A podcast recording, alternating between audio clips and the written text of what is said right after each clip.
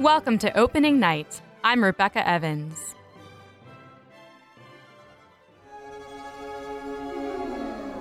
Virginia Opera opened its production of A Midsummer Night's Dream at the Harrison Opera House last weekend. A Midsummer Night's Dream sings of love in its various forms forbidden, unrequited, jealous, renewing, hopeful, and spiteful.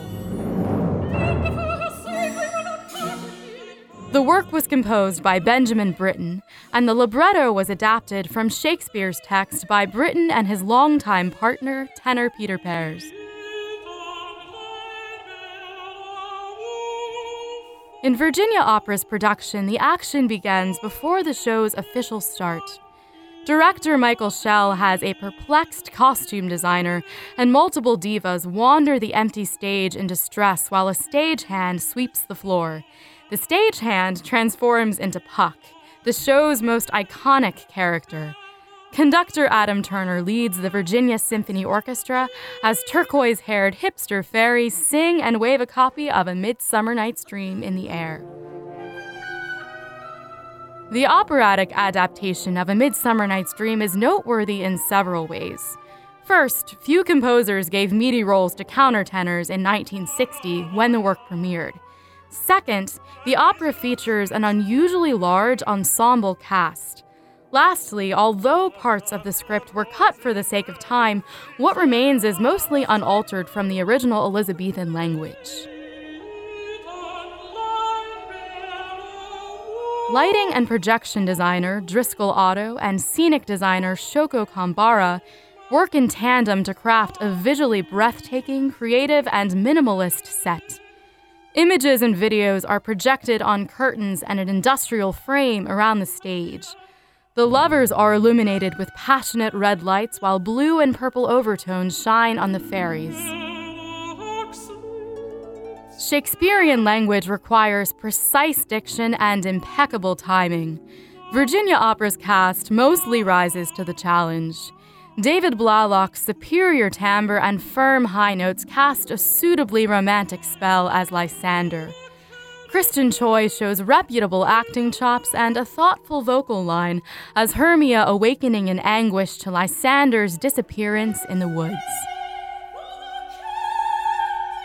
Joseph Lattanzi, and Mary Hollis Hundley also put in first rate performances as Demetrius and Helena. The play within a play, Pyramus and Thisbe, receives an amusing treatment. Shakespeare parodies bad actors in the play. Britten takes it a step further, musically mimicking Italian bel canto composers. But the comedic portions of A Midsummer Night's Dream drag.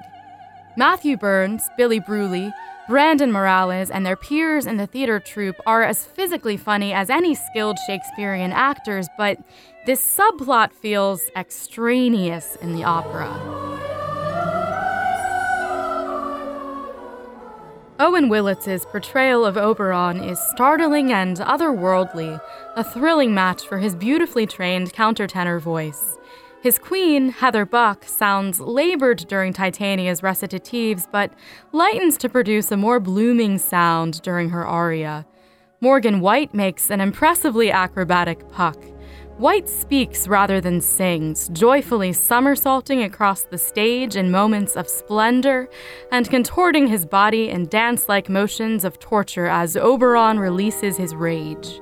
Puck's famous monologue closes the show. If we shadows have offended, think but this, and all is mended, that you have but slumbered here while these visions did appear. The colors and extravagance fade as the curtain goes down.